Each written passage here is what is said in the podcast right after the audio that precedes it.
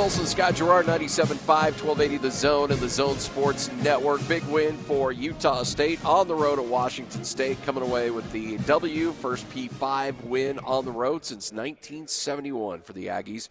And joining us now to help break it down, the head coach of the Aggies, Blake Anderson. Coach, how are you? Hey, Coach. Um, I'm good. Morning, guys. What time do you get in? I, I, I pulled up to my place around six o'clock. It was uh, that was a that was a long trip. Yeah, I think I got to the house uh, about 4:45 a.m. But those trips are a little bit more uh, palatable after a W. No doubt about that. so you get a chance to decompress. You look at the film a little bit. Uh, just give us a bird's eye view and evaluation out of uh, how well you guys played on Saturday. Well, that's the crazy thing about it. I'm not sure we played all that well. Uh, you know, we we played well enough to win, obviously, but still a a ton of mistakes as you you kind of expect in a game one. Uh, the turnovers most glaring, uh, two turnovers both could have been avoided. Could have uh, at least you know punted the ball in those situations and, and given Washington State a long field. Uh, the penalties defensively, the, the late hits, just you know guys hyped up and chasing the ball, which is great because one of the keys to winning was just how hard we played and how well we we chased the ball. But we've got to be more disciplined uh, you know, those are those are things that'll get you beat if you're not careful. Uh, we had a couple chances to make big plays that that could have impacted the game a little earlier that we just missed opportunities to to make plays. So we we spent a lot of time yesterday uh, in, in really dissecting it with the players. I thought they were great in terms of their just their approach to, to being coachable and, and understanding that it's a great game and we love winning it and, and obviously it's huge for, for us and the fan base, but it's we're, there's better football still to be played, and we want to make sure that we improve this week um, as much as we possibly can from from that video and, and from the teaching. So, for a guy that's played as much football as I have and has watched as much football as I have, it was very telling to see which quarterback finished that game, Coach. Very telling. I mean, that's a lot of faith in that in that final drive. Is that an indication of how you proceed as an offense? Is Logan Bonner going to be the perennial starter? You know, we haven't made that final decision. To be honest with you, that circumstance was unique. Uh, you've got a guy that's that's got 20 some odd games under his belt, been in those two minute drives before, been in a an environment like that before, and and clearly just we felt like he was the most uh, ready for that, and and he obviously played extremely well and finished the game off. Uh, you know, but but Peasley did some great things also, and, and we don't want to discount that. And, and so we we're as we said before, going to be extremely thorough before we before we finalize things. We are moving towards one quarterback. There's absolutely no doubt about that. This is this is not a season long type deal, but uh, regardless of what we do uh, as a as a starter, it's going to take both these guys to get through the season. If you watch uh, just the way we play, the style of play, it, it's going to take them both to, to get through the season, and, and we're we're about the big picture way more than just you know just having to make an immediate decision. But they both did good things. They both had big mistakes. I mean, the, the ball that that Bonner had uh, intercepted was a poor decision on his part uh, in terms of the, the technique of the type of ball he threw. The, the fumble that we had with Peasley at midfield, he's trying to make a play, but again, we need to be able to punt the ball and there were other subtle things that that both made mistakes on. So we're we're far from a finished product in that room either. Going back and rewatching the game a bit and just trying to see, uh, you know, what jumps out because it's tough to kind of see some of the intricate details when you're when you're calling a game. But obviously, Deven Thompkins is getting a lot of love. Logan Bonner is getting a lot of love, and deservedly so. But I thought Nick Heninger played a tremendous game. Uh, there was a play where he chased down de Laura on a third down, kept him from getting a first down, forced a field goal. I thought there were really a lot of great plays from him uh, specifically, but that D line overall. Yeah, D line played well. You got plays from from Pat. You got plays from Marcus, Phil. Uh, you know, Brand, uh, Byron Valenti, even though he'd been hurt and really played on a limited basis, made a couple big plays. But but you're absolutely right. Uh, the effort level in which Nick Heninger played uh, that game was off the charts good, and uh, he was you know featured yesterday in our meeting uh, for that effort and just how how hard he plays and what that brings to the table. He didn't get the he didn't get the uh, safety, but he created the safety. He took the center and tossed him into the quarterback's lap and made him move while other guys were able to rally to it. Uh, he and Byron Vaughns on the last play of the game both had, uh, I mean, really took three different shots at the ball uh, and, and, and literally made three different tackles each, I think, on the last play to finally get it on the ground. So uh, the effort level in which we played was the was the biggest biggest positive coming out of the game. We challenged them. Uh, we have been challenging them since we got here in January. That that's where we have to be different than anybody else. Is just you know we're not going to out talent everybody, but we have to out effort them.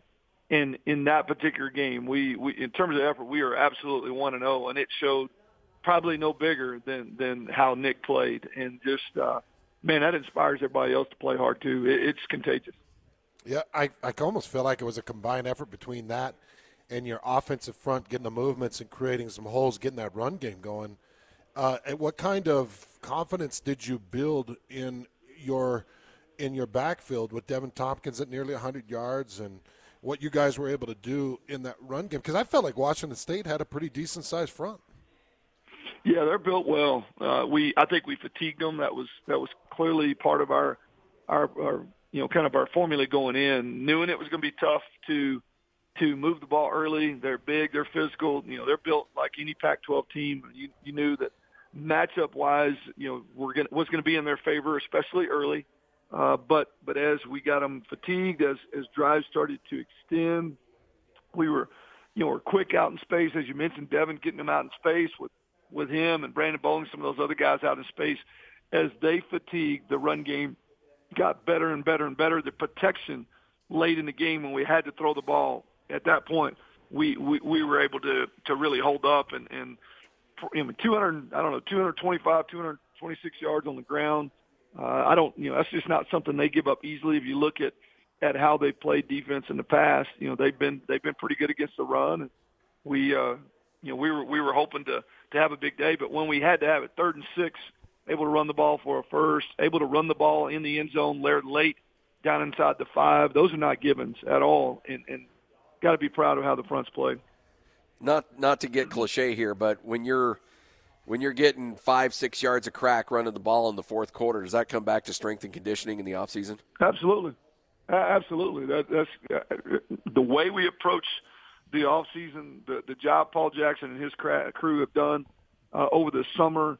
The way we practice and what we ask them to do on a daily basis is grueling. It's not easy. We we sprint uh, where we're going. We don't walk anywhere. There, there's just it is the entire philosophy from top to bottom is about being in great shape when we play a game in the fourth quarter when we're getting 85, 90 plays a game that they're still fueling our legs and fueling our tank and, and, and the opponent. You know, if they don't live in that environment every day like we do. That is different, and you could see it taking its toll on Washington State in a lot of areas, and, and that's where our runs got better. The the space between our wideouts and their DBs got bigger.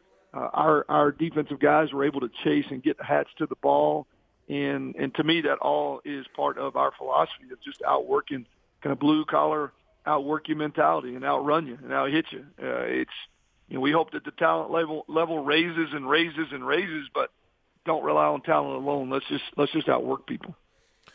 So, Coach, I watched uh, Weber State throw punches with Utah and played very, very hard and strong. And I, I, watched Washington lose to an FCS team. I know there were six FCS teams that actually got wins over FBS teams. And I'm looking at this North Dakota team, and I'll bet you guys are taking smelling salts while you're watching videos saying, yeah, this can't be us because this is going to be a good team.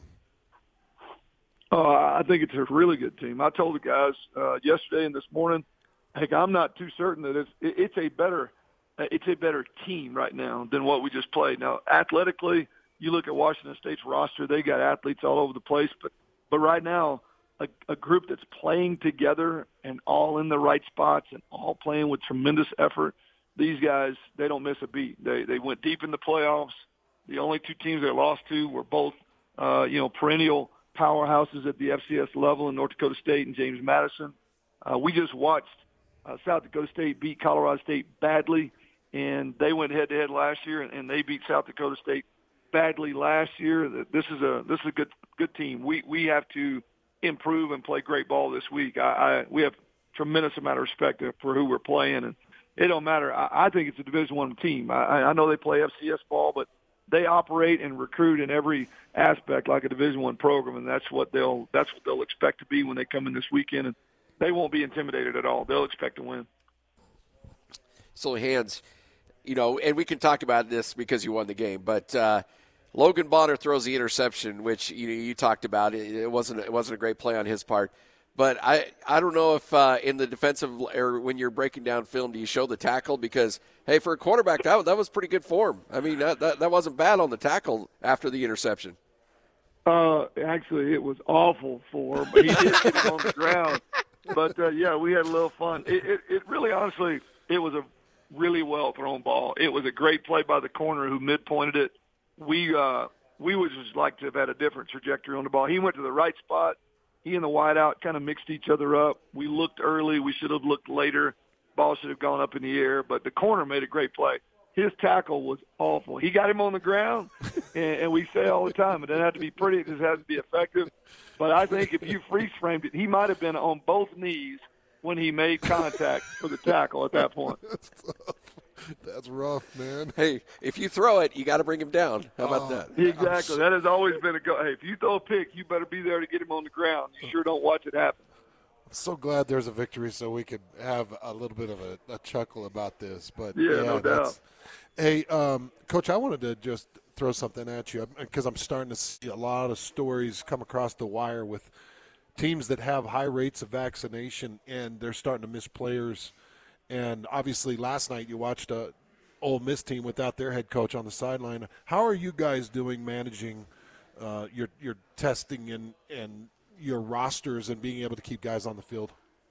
Yeah, we've been pretty fortunate. We're we're not completely uh, we're not 100% vaccinated. We do have a handful of guys that chose not to get it, uh, but um, we tested 47 players last week before tra- uh, traveling to. Uh, to Washington State with, with no positives, and some of those guys will actually come off the list this week because uh, they'll be outside their their um, six weeks or, or whatever that is from the vaccination and uh, cycle. So it'll go it'll go smaller and smaller, and, and, and less will get tested on a weekly basis. And we've been really fortunate, haven't had any positive tests. We've had some guys that have been sick lately with other stuff, but when tested for COVID all were negative. So we've been really, really lucky. Uh, I've seen obviously the stories across the country where other programs are dealing with it, and I'm sure at some point we'll have our we'll have our you know issues with it as well. But up to this point, we've been we've been really lucky to to stay away from it and, and have been at 100 percent you know going into the game in terms of COVID.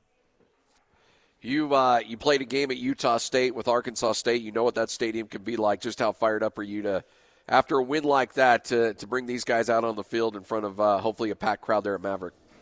Yeah, absolutely. I, I am I am absolutely hoping this thing is rocking. I know it can be. I've been in it when it was. Uh, the win this week, I hope it fuels the fire to fill this place up. I know it's a whiteout. I know we are celebrating uh, uh, kind of uh, September 11th uh, and, and veterans and, and, and people, the first responders. I mean, there's a lot of things going on this week. But, uh, I mean, you get six opportunities to play at home, and I sure hope our fan base in the Valley won't miss this when our kids are going to play hard. It is a good football team coming in that we've got to try to figure out a way to beat. But, uh, man, this, this would be huge for us, just kind of the foundation of where we want to get to. And I'm looking forward to a Friday night right here at home. Coach, you're the best. Looking forward to chatting with you a little bit more coming up later tonight on the Coaches Show. Congratulations, Coach. Absolutely, man. I'll be dressed for radio. How about that? You know, I and I, I got the face for radio, so we're a good combo. Let's go. See you. Thanks, Coach. Thanks. Right. See ya. There you go. Blake Anderson right here on 97.5, 1280 The Zone.